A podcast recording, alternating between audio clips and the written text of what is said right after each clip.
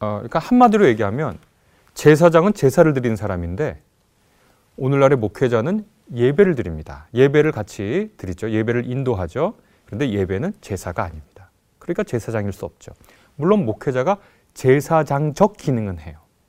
하나님의 뜻에, 뜻을 분별하고 그것을 성도들에게 전달하고 성도들을 위해서 어, 중보의 기도를 하죠. 제사장적 기능은 하지만 신분이 제사장은 아닙니다. 그것을 착각하면 안 됩니다. 제사장이라고 하는 것은 하나님과 그 사람 사이, 대중 사이에 일종의 중보 역할을 하는 거예요. 중간에서 미디에이터라고 하는 있는 역할을 하는 거죠.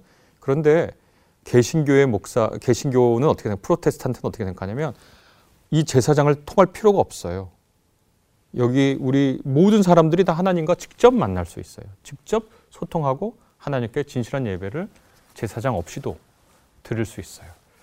예수께서 어, 대제사장으로서 그 일을 하셨어요. 단번에 제사를 통해서 우리 모두 하나님 앞에 하나님의 지성소에 나아갈 수 있는 길을 열어 주셨다라고 히브리서에서 얘기하고 있습니다. 그래서 하나님 예수께서 없애신 거예요. 어, 더 이상 제사로 구약 시대의 제사로 우리가 하나님을 섬기고 예, 에, 하나님께 영광을 돌리지 않아요. 예수 그리스도께서 열어 놓으신 하나님을 예배하는 길에서 예배하는 장소요, 예배하는 방법을 통해서 우리가 하나님을 예배해요.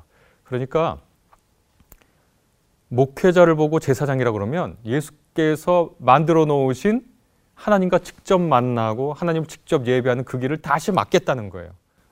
그러니까 완전히 예수 그리스도의 구속 사역을 오해하는 거죠. 목회자는 제사장적 기능을 합니다. 그러나 제사장은 아닙니다.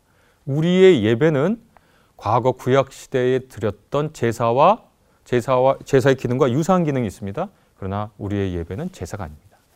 그러니까 제사는 예배가 아니고 어, 오늘날 목사님들, 목회자들은 구약 시대의 제사장이 아니죠.